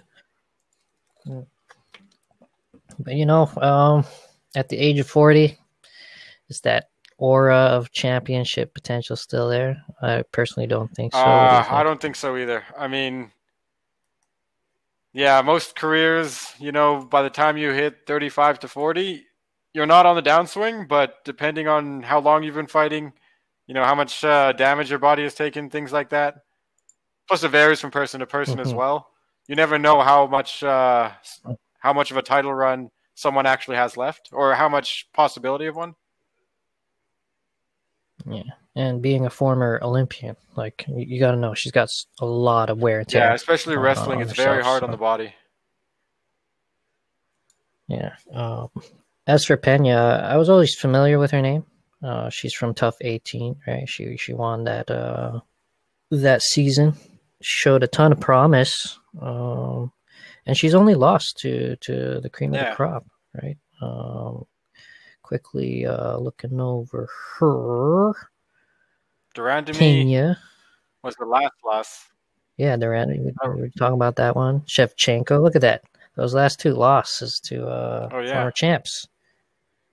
Oh, was it was Jermaine former champ right for the weight? and then she dropped it over some kind of hand. Yeah, I'm not. Uh, I thought it was because she refused to fight Cyborg because around that time they were like, you know, some kind of uh, failed uh, PED test or something like that, and yeah, they always point to that one Yeah, when it comes to Cyborg. she didn't want to fight her, and then Dana stripped her after like three, four months. yeah. And Yeah. the wild Nunes Just appeared. decided I'm taking these. um, but yeah, uh, Pena, um, she's extremely cerebral, an intelligent fighter. Uh, she finds a way to win. Uh, but yeah, we've yet to see that elite caliber championship medal. Um, so you know, uh, she's probably looking to get back to finishing fights, bringing back some of that excitement we saw when she came out of the TUF gate. Uh, what, what's your prediction? I would guess? Juliana Pena. Pena. Yeah, I mean, Mhm. 40 years old, wear and tear. Quite simply. Yeah, I mean, I, I've I've always liked Sara McMann. She's she was always one of my favorite fighters at that weight class. But you know, Mhm. time catches everyone, and I think uh, Pena is you know one of the better fighters at 135. She's pretty consistent. Yeah. When when when it's not against a champion, Yeah. she uh she's good, man. She's uh, very well rounded. Yeah, just the only word yeah, I can think like of she's is cerebral. faced, she's Just faced opposition before, right? She has those back to back losses she came back from, and she came back from the Shevchenko fight, right? So it'll be good to see uh, Mhm. how she handles it again. So what what do you think the method of victory would be here? Uh, I would guess a decision. Yeah, more than likely decision. a decision. I like it. I like it. I'd like to uh, bump it up for uh, Pena. Uh, I'm also picking her. You know, even uh, if she's coming off a loss right now, I I see her get right back into the win column against McMann. Um, you know, as you said, all up for uh, Sara McMann, but um, I feel like uh, the division has caught up to Yeah. a specialist like her.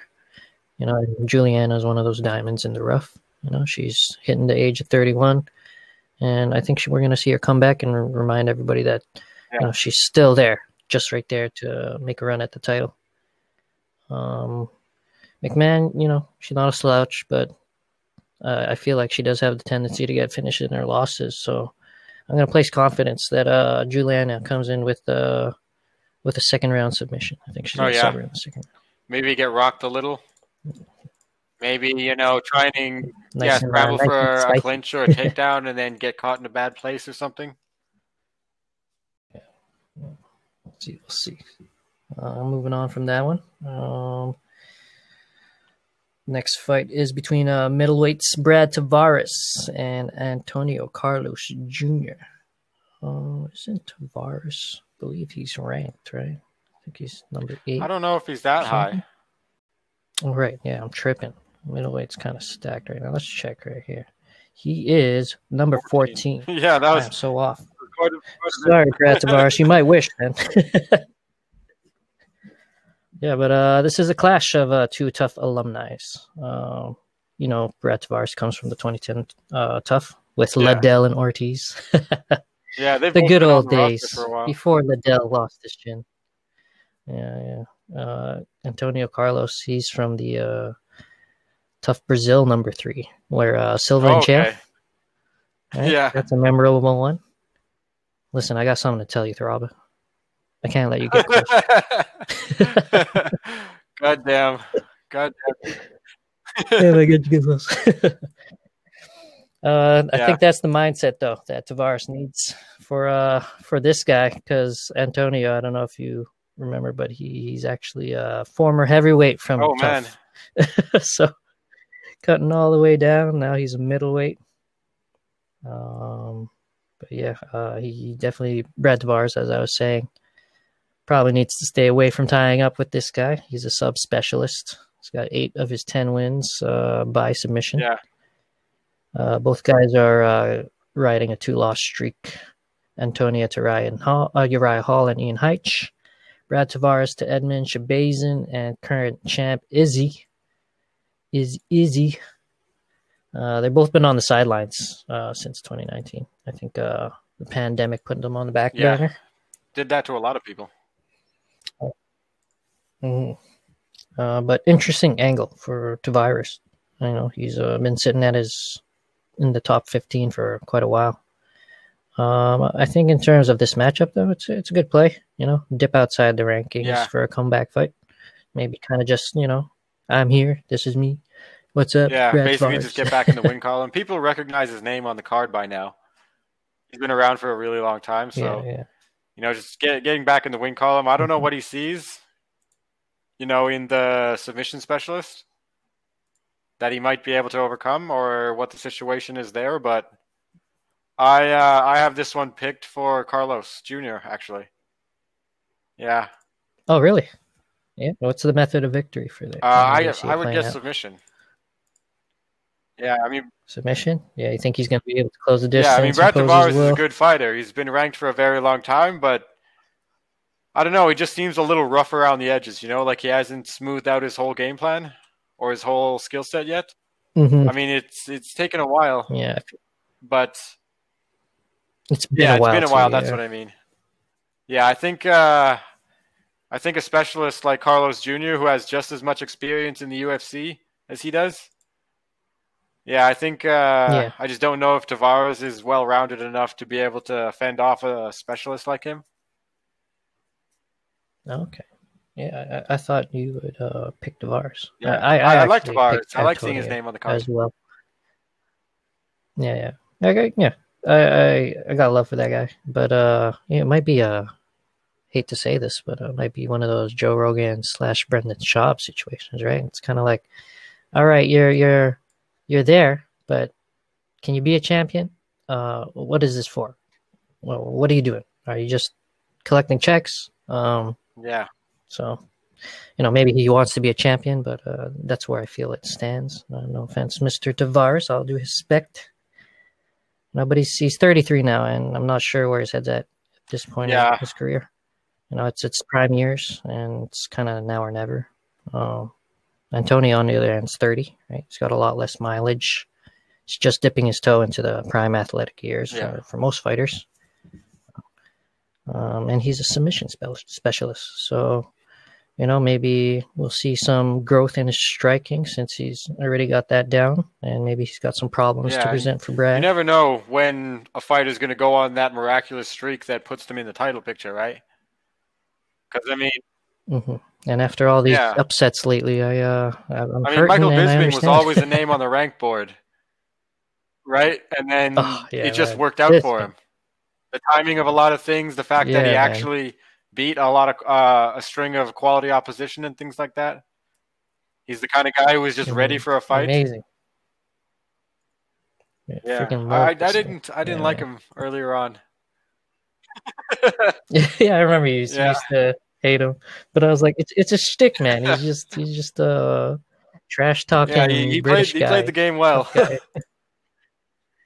Yeah, man. But uh, now Darren uh, Till's representing in his honor for internet troll. Oh, can you imagine Bisping with a with a Twitter and Instagram account ten years ago? Oh man, that'd be awesome. A Rampage Jackson too, man. He he's on the tail end of uh, Yeah. YouTube blowing up. That he. I mean, I don't know who manages the. Beast's uh, page, but it is absolute gold.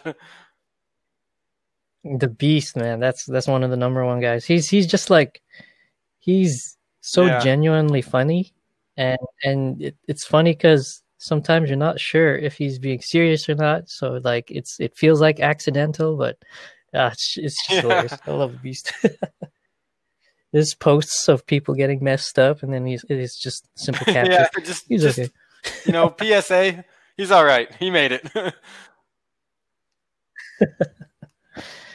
But yeah, uh, back to the fight. Yeah, I think uh, Antonio Carlos. Uh, you know, even though Brad uh, has never been subbed, I think uh, Antonio's going to be the one first one to take him there. So uh, I got him by Yeah. a second round sub.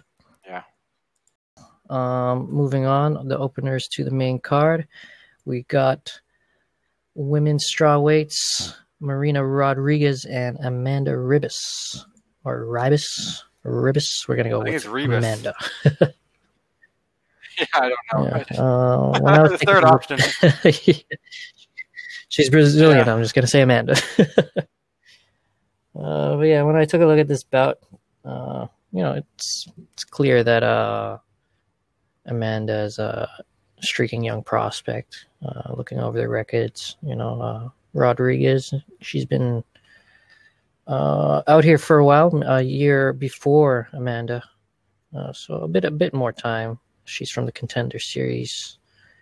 Uh, I, I don't follow these two religiously, but uh, I know that Marina came to the UFC with a 10 and 0 record, uh, 10th win being a first round TKO over her opponent in Dana White's Contender Series. And she had kind of a confusing uh, career since that. She went two wins, one loss, and two draws uh, in uh, 28 and Yeah. 2019 and uh, her most recent fight was a split decision loss to Carla Esparza. So really, uh, really bad on the scorecards yeah, I, there I'm her. looking over the records. I mean, neither of them are doing I mean, I, Rodriguez isn't doing particularly bad in her UFC run, but you know that's some quality mm-hmm. opposition. Randa Markos, Aguilar, Torres, Calvillo, Esparza. That's uh, mm-hmm. those are quality opposition there. And I guess it's the draws that has caused you know Rebus to Amanda. yeah, Amanda to yeah. to you know kind of leap ahead because I've been seeing a lot more of her name pop up than Rodriguez.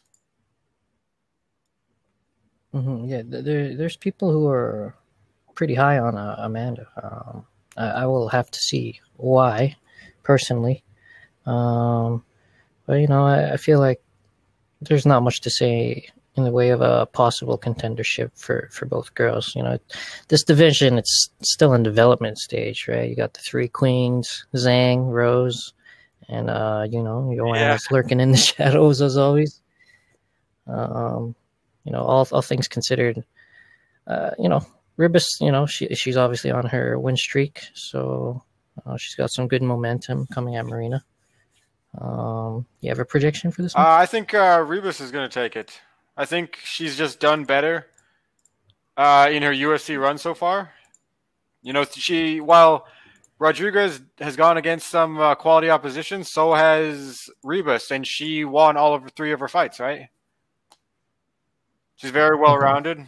Yes. Uh, I, I, remember her fight against yeah, Paige. Like, like she basically just controlled the entire thing. Oh yeah, that was yeah, a, that definitely was a beautiful was. armbar. I don't know what uh what was up with that armbar, but it forced Paige to go to yeah. bare knuckle. I wonder if she left or I don't know what the thought process. Did she get cut there. or did she leave? Did she just finish out her contract? I think contract? she left. Yeah, okay. she finished her contract and she left for uh, oh. but uh yeah um you got Rebus, right um I, I feel the same just like the last match I feel like Rebus just has Ribas whatever Amanda I feel like she has uh, more avenues to victory so I'm actually gonna go with Amanda by second round So uh, I go Amanda by decision Rodriguez seems like she's pretty durable mm, mm. has she been finished? no I'm looking over her record here. She only has the one loss, right? Oh, okay, okay. Yeah. yeah the recent one. And uh, let's slightly touch on this one because uh, I got to admit to a degree of uh, ignorance. Uh, the flyweight matchup between Jessica Eye and Joanne Calderwood. Um, you know, all due respect, uh, ladies. I wish them both the best. Uh, but you know, this seems like just a clash for higher placement on the rankings, but you got you got the video game boss battle of of Valentina Shevchenko up there, and it's just personally hard for me to see any of the even the rank fights uh, as anything but complimentary for for the card and for the division. Um, got any uh, comments no, there? that was basically hit the nail on the head. You know, I mean Shevchenko is an absolute monster of a human being when it comes to fighting. You know, she's yeah, everything everything she and she's not even perfect form, though. perfect technique, perfect everything. It's it literally took the greatest fighter, female fighter of all time, to beat her, right? Mm-hmm. Yeah, Amanda Nunes, and uh, yeah, so you know, uh, you got you got a decision uh, pick for this one. Well, who do you think's coming out on this? Uh, that's a that's a very hard uh, hard pick. I mean, they're both very experienced. They're both uh, well rounded. Mm-hmm. I mean, I don't know. I'm just gonna flip a coin and go with Calderwood alphabetically. yeah, if yeah, I had a gun to my head, I would agree. I'm, I'm just gonna go Calderwood decision. All right, there we go, people. We'll learn some more on the night of. Moving on to the co-main. Um, yeah, man. Here we go. Dan Hooker, Michael yeah. Chandler. This is gonna be a very, very good uh, measuring stick for Chandler, and a very good opportunity for Hooker to uh, let people know. Listen, uh, I'm gonna put this guy away, and uh, you know, make another uh, title run. Yeah, I mean, this is this is a big fight, right? I mean, Hooker came out of nowhere relatively lately. You know, after that Barbosa loss, mm-hmm. he just kind of ran through quality opposition. Vic, uh, Iaquinta, Felder. Dustin Poirier was that one big fight that would, you know, kind of propel him towards a title. Uh, I think he's, Yeah, a, he, he- he's him on that there. yeah, he's a good matchup. He's one step away after that loss to Poirier, but he's a really good matchup for Chandler. He's very tall. He's he's very he's got a lot of reach. He's a very good uh, very good boxer. Very durable. Yeah, one thing I actually been wanting to address because when we talked about this a couple times, I, I forgot to is uh yeah I, I I said it was a favorable matchup. Don't mean to get it mixed up because it, it sounded like I was saying it was a favorable matchup for Chandler, and I love Michael Chandler. Uh, I follow him on Instagram. He's always posting motivational shit. Um, but uh, what I meant to say was it's a favorable matchup for Hooker because of his Yeah. length, and you know Chandler. Uh, um, he, he he struggles with guys who are uh, you know have that length who can get off first. Um, obviously, before he came to UFC, he, he was losing his uh his last loss to Patricio, right? Uh, you and me, we, we both uh, talked about it, and I, I was I was calling it too. I was like, he's got that strong lead hook, uh, Patricio, and Michael Chandler has the tendency to get get a Yeah. hit. He's hittable. He's a hittable lightweight. He fights hard, awesome wrestling. Uh, always always uh, pedal to the metal, but um, yeah, I, th- I think uh, I think Hooker's got the qualities to to beat him on this one. As much as I love Chandler, this guy's built like if there if there was a human version of the Samus Aran suit, that that's that's how Dan Hooker's built.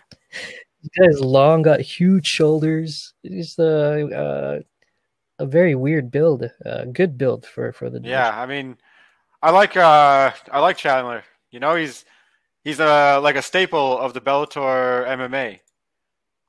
I think he's uh, three-time champion at lightweight.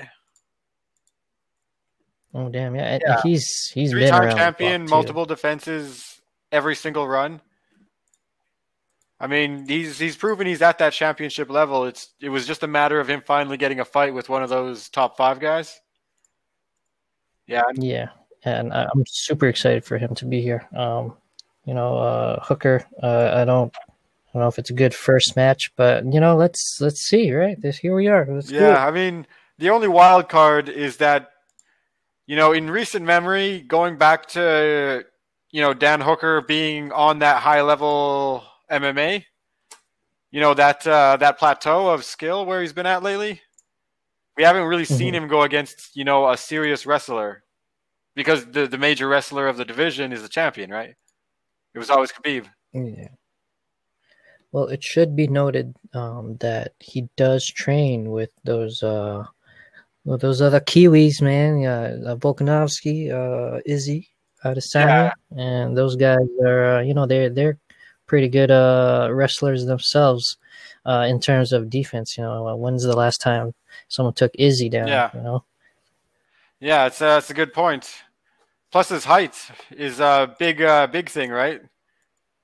Mm, Yeah. Big problem. For I mean, I'm not sure. I don't recognize just off the top of my head that uh, Bellator has as many guys who are. I don't know how how tall is Hooker? Six, six one.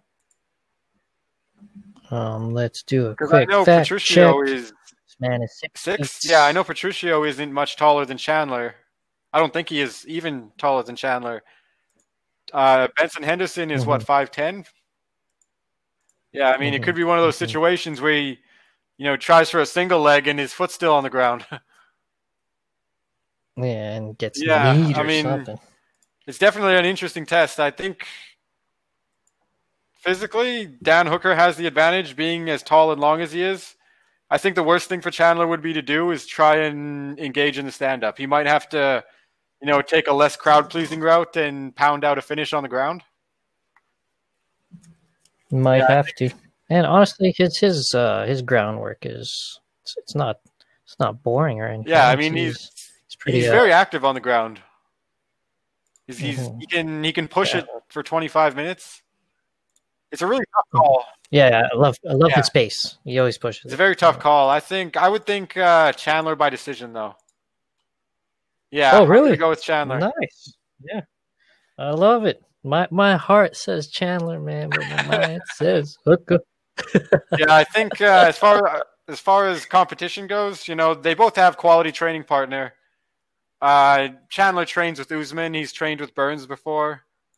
He trains with a lot of guys Right, from the UFC, just like uh, Hooker trains with a lot of those uh, New Zealand fighters.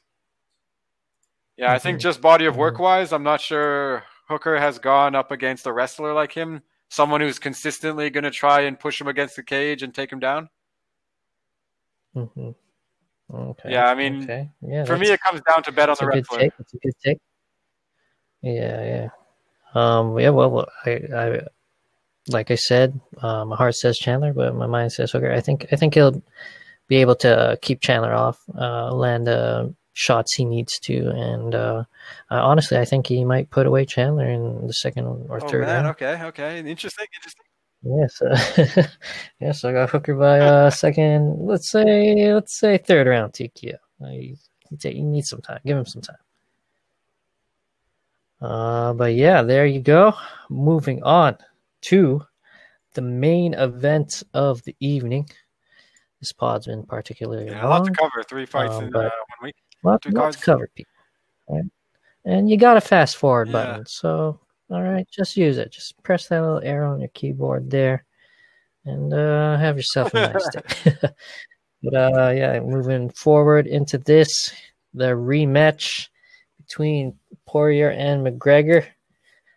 God damn. Um, it's big, man. This is a big yeah, one. man, this is uh, super this is uh has a lot to cover in this fight. You know, it's a huge main event, obviously. Conor McGregor, polarizing as, as always. Um, yeah, he's gonna face off against how do Dustin. you uh uh, how do you feel about the new respectful Conor? There was barely any singers Uh, in that last press conference. Yeah, no kidding. Uh, I like it. I Yeah. like it.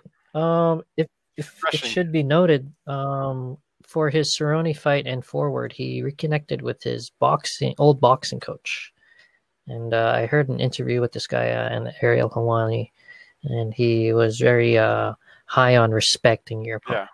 Yeah. You know, respect your opponent, be kind. You know, you're gonna go battle to battle with this guy.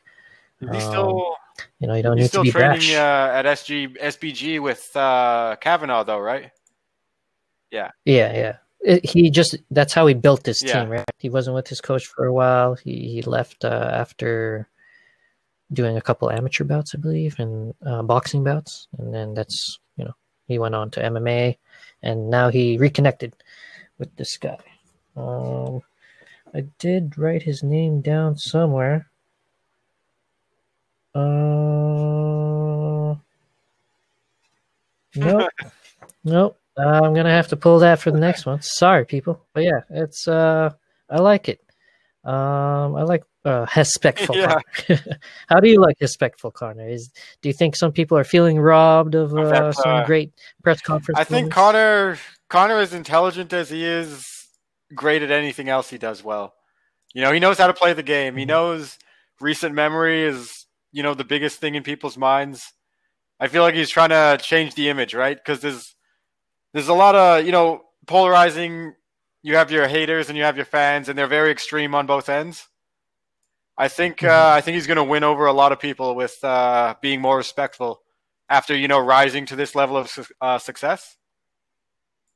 Yeah, I don't even think it's a PR. Move. No, yeah, I he's think uh, it feels it feels pretty genuine, right? I mean, he's still he's still very confident. He's got a little bit of that arrogant attitude, but it's not coming yeah. out. Uh, it's not really directed at anyone. It's just like his aura now.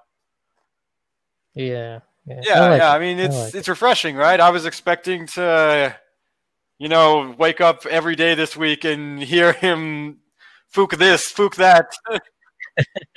yeah.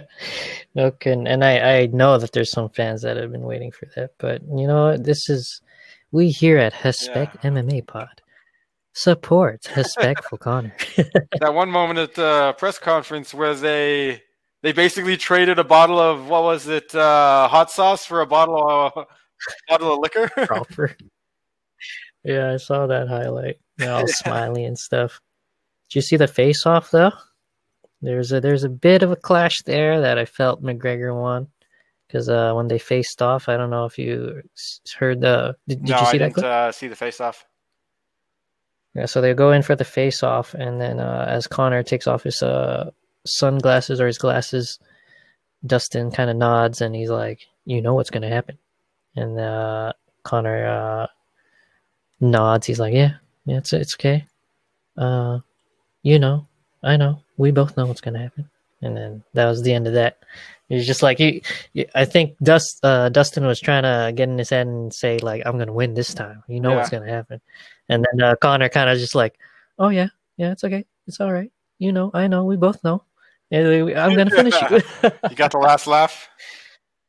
Yeah, I feel like uh, a little verbal wrestling there, and I think Conor came Yeah, I didn't see the stare down, but uh, I saw you know a couple references to it uh, throughout the day today. Hmm so super intense. Can't wait. It's Yeah. coming soon. Um, for anyone not in the know, uh, these guys last fought in September 2014, about six seven years ago. McGregor finished Poirier with uh, that classic left hand that uh, you will probably see again tomorrow night. Or uh, what is Saturday. it? When is it? I think it's in the evening. Yeah, evening. yeah, Saturday. Sorry about that. But uh, yeah, uh, that was the focus motivated McConnor, as most people like to say. uh, yeah, that, that last time they fought, it was on the UFC 178 card, which was uh, below Cerrone and Alvarez. That was Alvarez's debut. Uh, uh, Oh debut. man, Yeah, that's when he got spanked by Cerrone. Nobody imagined at that time he'd, uh, he'd be the one Yeah. holding the belt when uh, Conor came for him. Hmm. And and uh, it should be noted, Donald, uh, you know, he, he recently lost to Conor. Um, he's surprisingly never crossed paths with Dustin. It's pretty interesting. oh eh? yeah, That would be a freaking fantastic fight if those two for fought. the. Well, I mean, was it around the same time that Poirier started coming up the rankings when Donald tried his hand at uh, welterweight? Yeah, I think it was around that yeah, time, right? Yeah, they missed Yeah, each other. barely They missed each other. Mm-hmm. But uh, yeah, uh, since losing to Conor, Dustin has gone 10, 2, and 1 over 13 fights. Uh, he got no contest in his first fight with Eddie, so that's where that one comes from. Um, do you remember about Dustin and Eddie, 1 and 2? How'd you feel about uh, that time Eddie kneed Dustin in the face in that first fight? You know, got no, no contest. I feel like Dustin was getting kind of desperate there. I mean, uh, Dustin, Yeah. uh, Eddie. He Felt like definitely Eddie was. getting kinda He definitely there. was. It seemed like, uh, you know, he was in a bad spot for a while, right? Mhm. I mean, Dustin And, seemed uh, to be winning the exchanges. It, I don't want to say. I mean, I've heard people say, obviously, an extreme opinion is he wanted a way out. No fighter wants to be di- disqualified on purpose or, you know, on purpose try to hide an illegal blow or anything like that. I think, uh, yeah, I think he was just desperate. I think he uh, tried to time it right and he missed the timing and ended up getting DQ'd for it. Mm-hmm. Or maybe trying to pull a break, Yeah. right? Maybe he didn't think he was going to end up in a no Yeah. contest. But uh, yeah, regardless, you know, Dustin, he was a better fighter in both Yeah, fights, definitely- and he Definitely, got him in that second match. yeah, definitely won or was on the winning end of both fights uh, for sure. hmm Uh, that being said, what, what's your take on the body of work that uh, Dustin and Conor have uh, carved out since they last seen each other? Who do you think has had a better career? It's kind of hard to say with Conor. You know, one foot in, one foot Yeah, out. I mean, Conor, he's he's an anomaly, right? There's no one like Conor, and no one hmm other than Conor would be able to have these years of sporadic activity and random ass fights that no one is expecting or even wanting. Right? One guy, one guy, one guy. What's Can I that? say his name? Gustafson. man. Yeah. okay, we got another one. yeah, yeah, yeah. But anyway, Yeah, I on. Body of work. I mean, you know, credit where it's due. There is a lot of credit that is due to Conor. He's done a lot for the sport. He's absolutely one of the best fighters on the planet. Certain aspects of his skill set, you know, they're unparalleled, like his hand-eye coordination and reflexes and things like that. hmm But I mean, body of work overall. I mean, what is it? Six, seven wins to ten in the last Mhm. uh, since they last Uh, met, or less than that. Actually, I think it might be like five wins, six wins since they last met for Conor. Yeah, feel like I uh, wrote it Yeah. down, but I don't I'm pulling up his here. record. One, two, three, four, five, six wins since Poirier, whereas Dustin has gone on Mhm. to post. What is that? Ten wins? Yeah, ten wins. Almost twice as much wins. I mean, you could argue that Dustin Poirier actually climbed the ladder, whereas Conor just jumped from one roof to the other. Yeah, exactly. I mean, Yeah. Uh, looking at that, uh, what do you think though? Like, uh, Dustin's been more active, right? Uh, is it detrimental to have taken all the wear and tear in, in the face of the less active McGregor? You know, less hit as well too. I think uh, I think it might have been. I mean, he came up from featherweight because of the weight cuts, and now I remember you saying that he's he's having trouble making 155 now. We talked about that Yeah. meme about that guy with the square head yeah. trying to swallow his torso. Yeah. yeah, I mean, so he's still very boy. young, right? 32. He's in the prime years of you know physicality and experience. But I think it stylistically is just you know a match made for Connor. He's yeah, unfortunately for Dustin, so much love for Dustin. I mean, yeah, he's very hittable. I mean, he, he took 150 strikes, I think, give or take, against Hooker.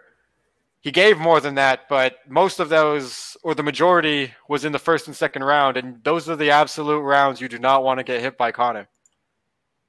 Exactly.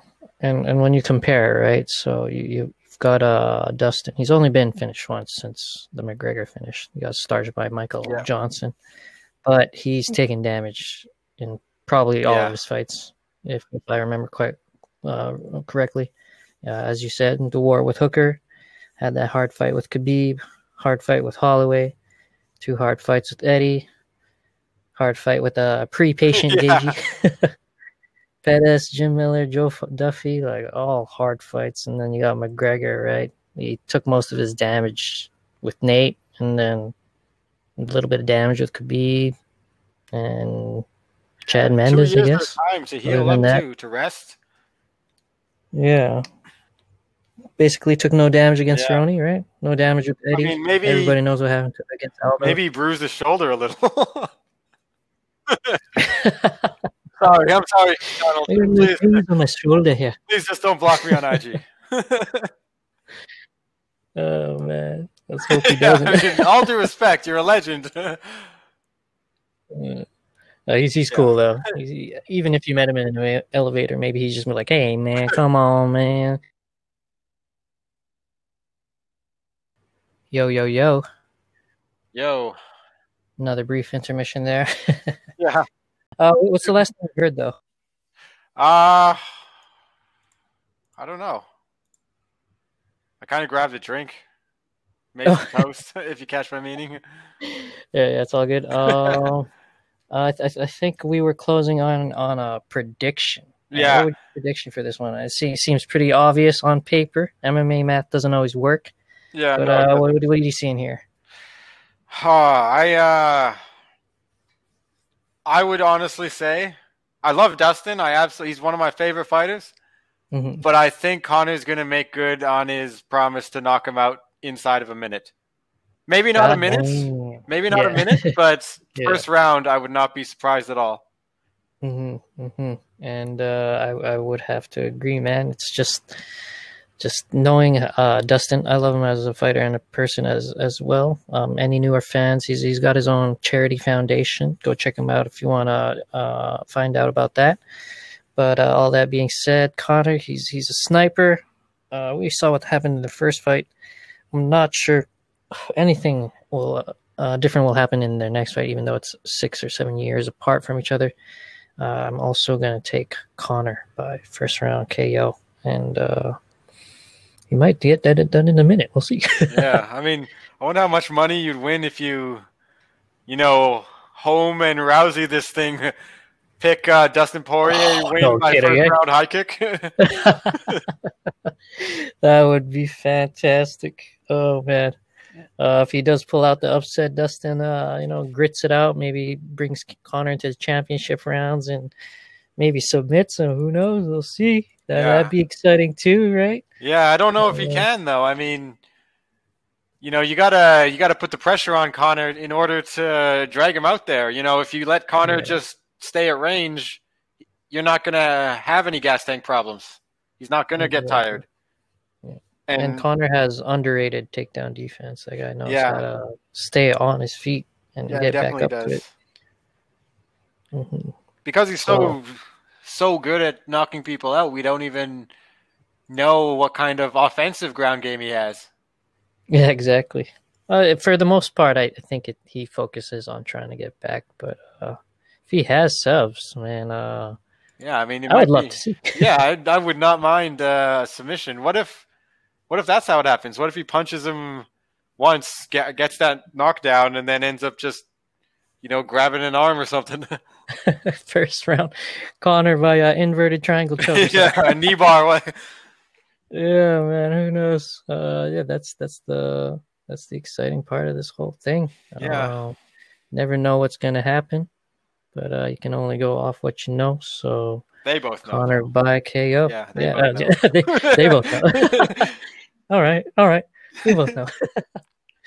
yeah, man, you should find that clip. Uh, it's it's a pretty tense moment and uh, makes you leaves you feeling like like oh, whew, I think Conor came out on top of that one. Yeah, so we'll see on that night.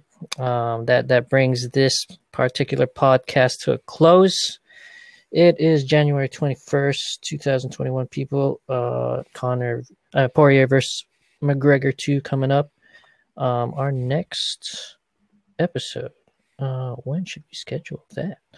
Um, thinking maybe the 28th. We'll see, people. Uh, if you see me on my socials, just follow me there. Um, as for uh, Throblo, he's going, so stay tuned for him, people. Uh, anyways, thank you for tuning in, and uh, yeah, that that brings this whole uh preview, I mean review, preview, and prediction to an end. This is the Hespect MMA podcast. And uh got any final words there, Throb? no, no, we're good, man. All right, well, uh, yeah. See you guys. Got to get out of here. So, peace. peace. Respect.